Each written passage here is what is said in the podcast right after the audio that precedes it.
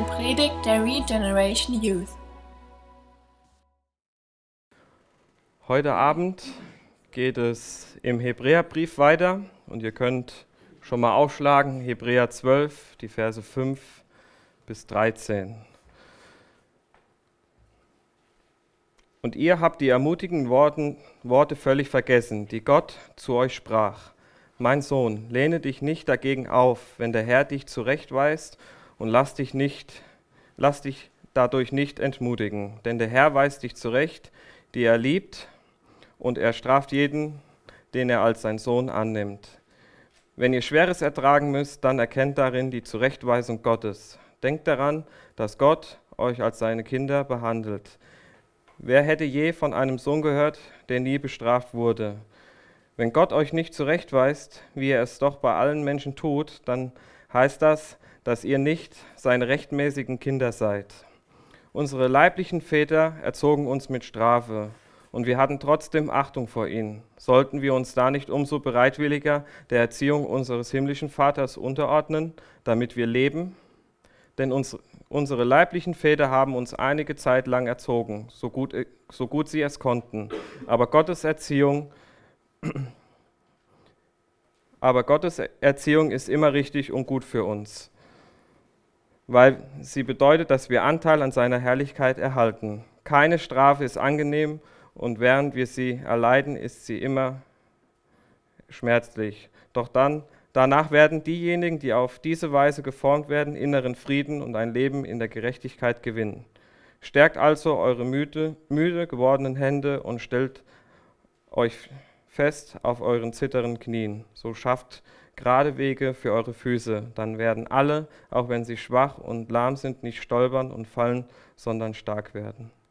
Ja, Vater im Himmel, ich danke dir einfach dafür, dass du uns ähm, ja, diesen Text gegeben hast. Und ich bitte dich einfach, dass du ähm, jetzt zu uns sprichst und dass wir einfach ähm, ja, angerührt werden. Und ja, sei du einfach bei uns. In deinem Namen. Amen. Genau.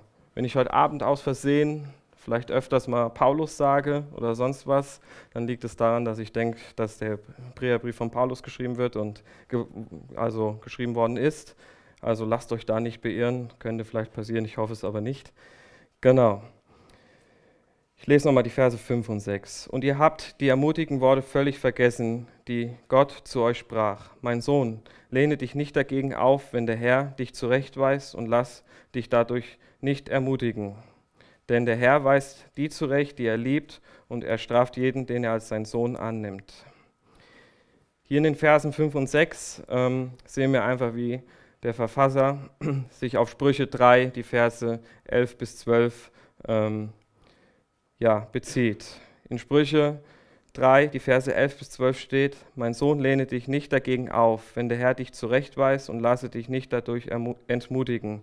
Denn der Herr weist dich zurecht, die er liebt, so wie ein Vater seinen zurechtweist, an dem er Freude hat.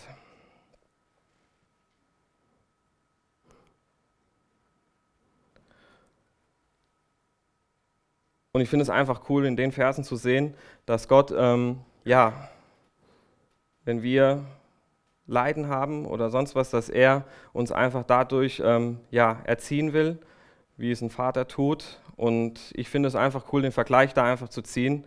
Wenn wir Jesus in unser Leben gelassen haben, dann sind wir ja neu in Jesus geboren. Und ähm, am Anfang, wenn man ja geboren wird, ist man ja ein Baby, da ist man ja nicht direkt erwachsen.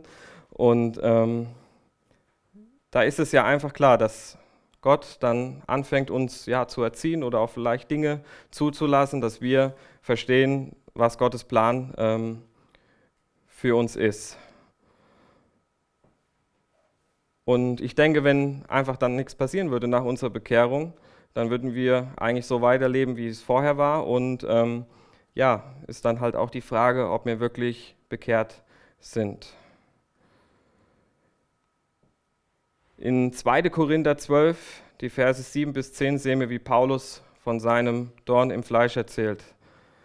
Paulus hat ähm, ja, Gott mehrmals gebeten, dass er ihm das nimmt, aber Gott hatte, hat ihm klargemacht, dass seine Gnade alleine reicht. Ich lese die Verse vor. 2. Korinther 12, die Verse 7 bis 10. Obwohl ich wunderbare Offenbarung von Gott empfangen habe, Doch damit ich nicht überheblich werde, wurde mir ein Dorn ins Fleisch gegeben, ein Bote des Satans, der mich quält und mich daran hindert, überheblich zu werden. Dreimal habe ich zum Herrn gebetet, dass er mich davon befreie. Jedes Mal sagte er, meine Gnade ist alles, was du brauchst. Meine Kraft zeigt sich in deiner Schwäche. Und nun bin ich zufrieden mit meiner Schwäche, damit die Kraft von Christus durch mich wirken kann. Da ich weiß, dass es für Christus geschieht, bin ich mit meinen Schwächen, Entbehrung, Schwierigkeiten, Verfolgung und Beschimpfung versöhnt. Denn wenn ich schwach bin, bin ich stark. Ich finde es einfach schön zu sehen, wie in dem Vers 10 gesagt wird, wenn ich schwach bin, bin ich stark. Und ich denke, dass es, wir uns bewusst machen sollen, wenn wir gerade schwach sind in vielerlei Hinsicht und dann zu Gott kommen und seine Gnade empfangen, dass wir dann einfach ähm, ja, seine Gnade erfahren. In der Schlachterübersetzung ähm, heißt der Vers 6 ein wenig anders. Denn wenn der Herr liebt, denn wen der Herr liebt, lieb hat, den züchtigt er und schlägt jeden Sohn, den er annimmt. Ich finde das ein ziemlich krasser Ausdruck, das Wort schlagen, aber ich finde es einfach vielleicht cool, mal so ein bisschen zu wissen, was damit gemeint war. So, damals war so der Gebrauch eigentlich der Bestrafung, der Erziehung mit der Rute. Und es hört sich jetzt vielleicht ziemlich hart an, aber ähm, ja, bei den Juden war das der Brauch.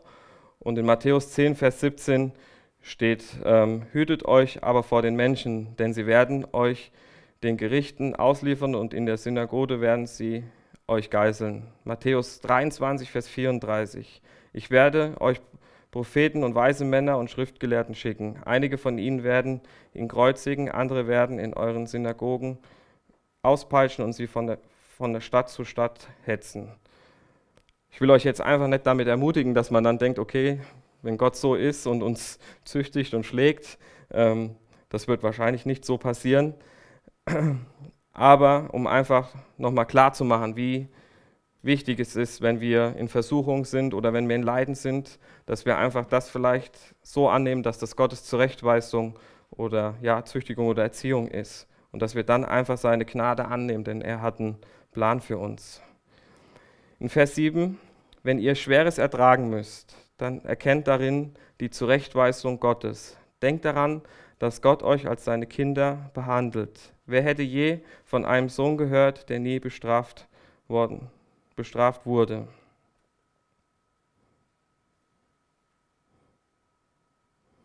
Hier in Vers 7 sehen wir einfach, dass jeder Mensch, mehr oder weniger vielleicht, ähm, ja, der Gott kennengelernt hat, irgendwann an den Punkt kommt, dass er ja eine Zurechtweisung von Gott bekommt.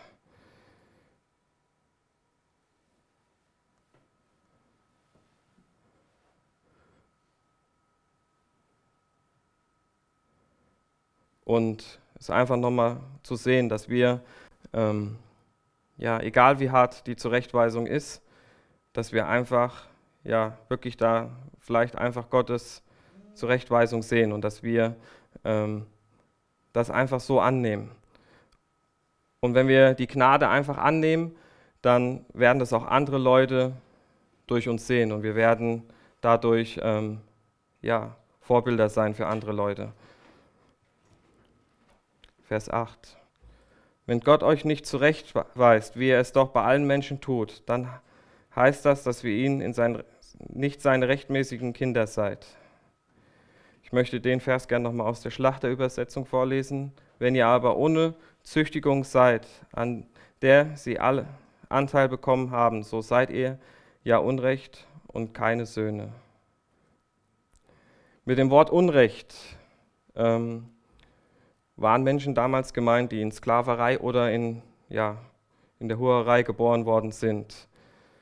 Und auch hier, das ist wieder ein sehr krasses und hartes Beispiel. Ähm, aber ich denke mal, das ist genau das, wenn wir Jesus noch nicht angenommen haben aus, dem, aus der Sache, wo wir herkommen, aus der Welt.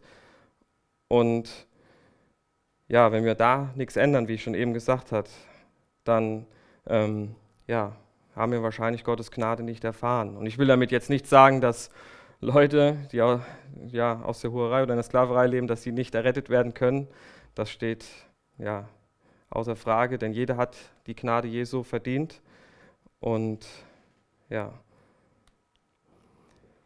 Vers 9. Unsere leiblichen Väter erzogen uns mit Strafe und wir hatten trotzdem Achtung vor ihnen. Sollten wir uns nicht umso bereitwilliger der Erziehung des himmlischen Vaters unterordnen, damit wir leben? Denke, dass jeder von uns von seinem Vater schon mal irgendwann eine Strafe bekommen hat und dass das nicht so schön ist und wir das auch manchmal vielleicht nett akzeptiert haben. Aber ich denke, jeder von uns ähm,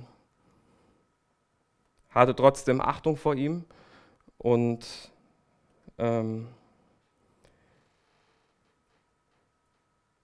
das ist halt die Frage, wenn wir Gott kennengelernt haben, ob es dann nicht, ja, einfach schön ist, ihm unterzuordnen und auch Achtung vor ihm zu haben. Denn unsere leiblichen Väter sind nicht vollkommen und sie haben meistens immer trotzdem das Beste für uns vor. Und Gott, den dürfen wir auch Vater nennen und er ist vollkommen und ja, wenn wir ihn einfach in diesen Dingen annehmen, dann verspricht er auch uns, dass wir ein reich erfülltes Leben haben werden. Im Psalm 119, Vers 65. Die dein Gesetz lieben, haben großen Frieden. Sie werden nicht zu Fall kommen. Vers 10. Denn unsere leiblichen Väter haben uns eine Zeit lang erzogen, so gut sie es konnten. Aber Gottes Erziehung ist immer richtig und gut für uns, weil sie bedeutet, dass wir Anteil an seiner Herrlichkeit erhalten. Hier ist noch einmal das beschrieben, was ich eben gesagt habe, dass ja, unsere Väter, die uns hier auf Erden erzogen haben, dass sie nicht vollkommen sind und sozusagen auch die Erziehung nicht vollkommen ist. Aber Gottes Erziehung ist vollkommen. Das ist einfach nochmal das, was das nochmal tiefer beschreibt in dem Vers 10. Vers 11. Meine Strafe ist angenehm und keine Strafe ist angenehm und während wir sie erleiden, ist sie immer schmerzlich. Doch danach werden diejenigen, die auf diese Weise geformt werden, inneren Frieden und ein Leben in der Gerechtigkeit gewinnen. Und hier in dem Vers 11 habe ich mir die Frage gestellt, okay, wie gehen wir mit Zurechtweisung um, wenn Gott uns die gibt? Da habe ich vier Punkte. Erstens, wir können sie einfach ja, resigniert hinnehmen. Das ist wieder ein gutes Fremdwort für mich. Zweitens, wir können sie mit Selbstmitleid hinnehmen und denken, dass wir sie eigentlich nicht verdient haben. Drittens, wir können wütend werden und Groll gegen Gott hegen. Oder viertens, oder wir können sie dankbar annehmen, weil das die angemessene Reaktion ist, die wir einem liebenden Vater schuldig sind.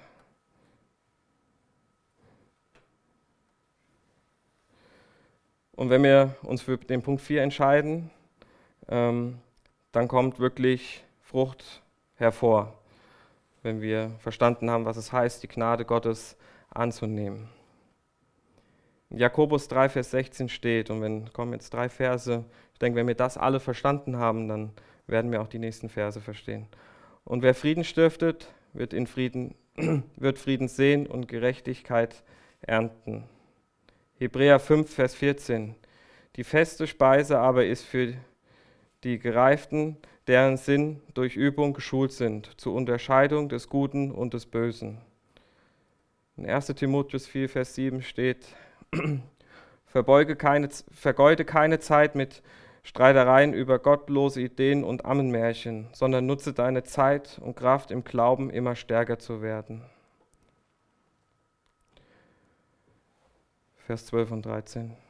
Stärkt also eure müde gewordenen Hände und stellt euch fest, stellt euch fest auf euren zitternden Knien, schafft gerade Wege für eure Füße, dann werden alle euch, wenn sie schwach, wenn sie schwach und lahm sind, nicht stolpern und fallen, sondern stark werden.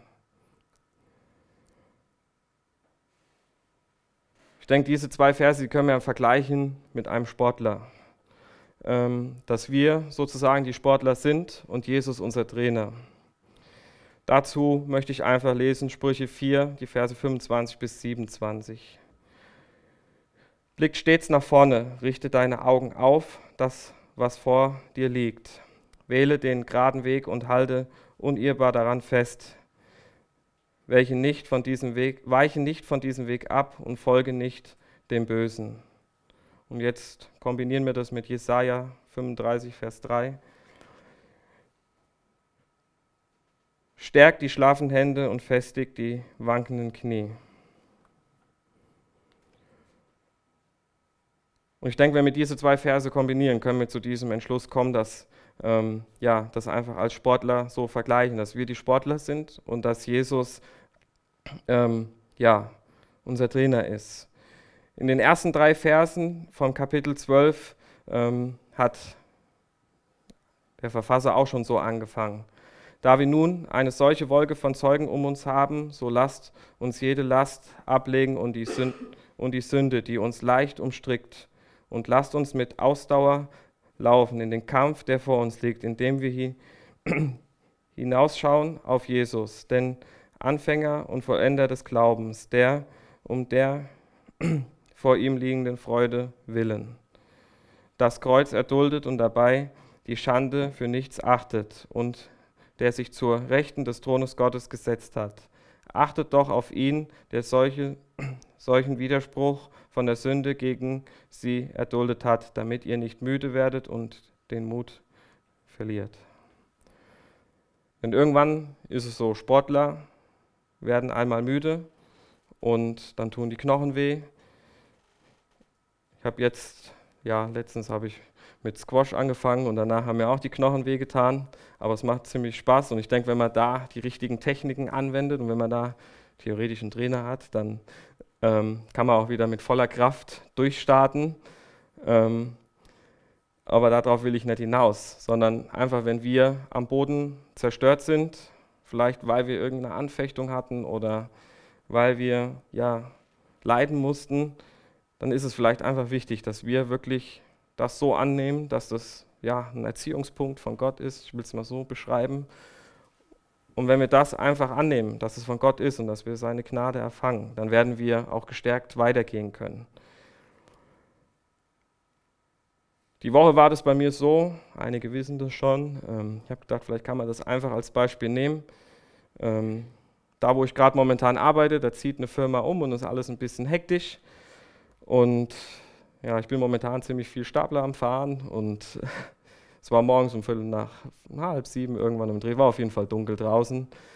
Und ich hatte eine dicke Baggerschaufel vorne auf dem Stapler drauf und ja, ich fahre so raus und vorher dann der Hüssin hat den Stapler, äh, den Sprinter draußen hingefahren und ich habe das einfach vergessen. Und ich habe die Schaufel genau vor mein Sichtfeld gehebt und Stapler hat jetzt nicht unbedingt so eine gute Beleuchtung. Ich fahre und fahre und war auch ein bisschen in Gedanken. Auf einmal macht es Rums. War ich mit der dicken Schaufel hinten im Sprinter drin.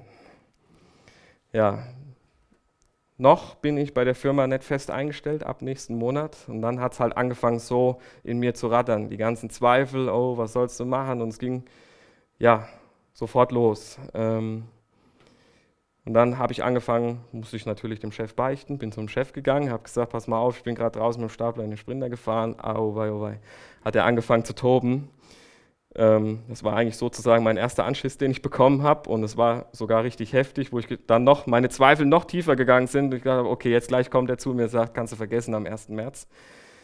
Ähm, ja, einige Leute haben dafür gebetet.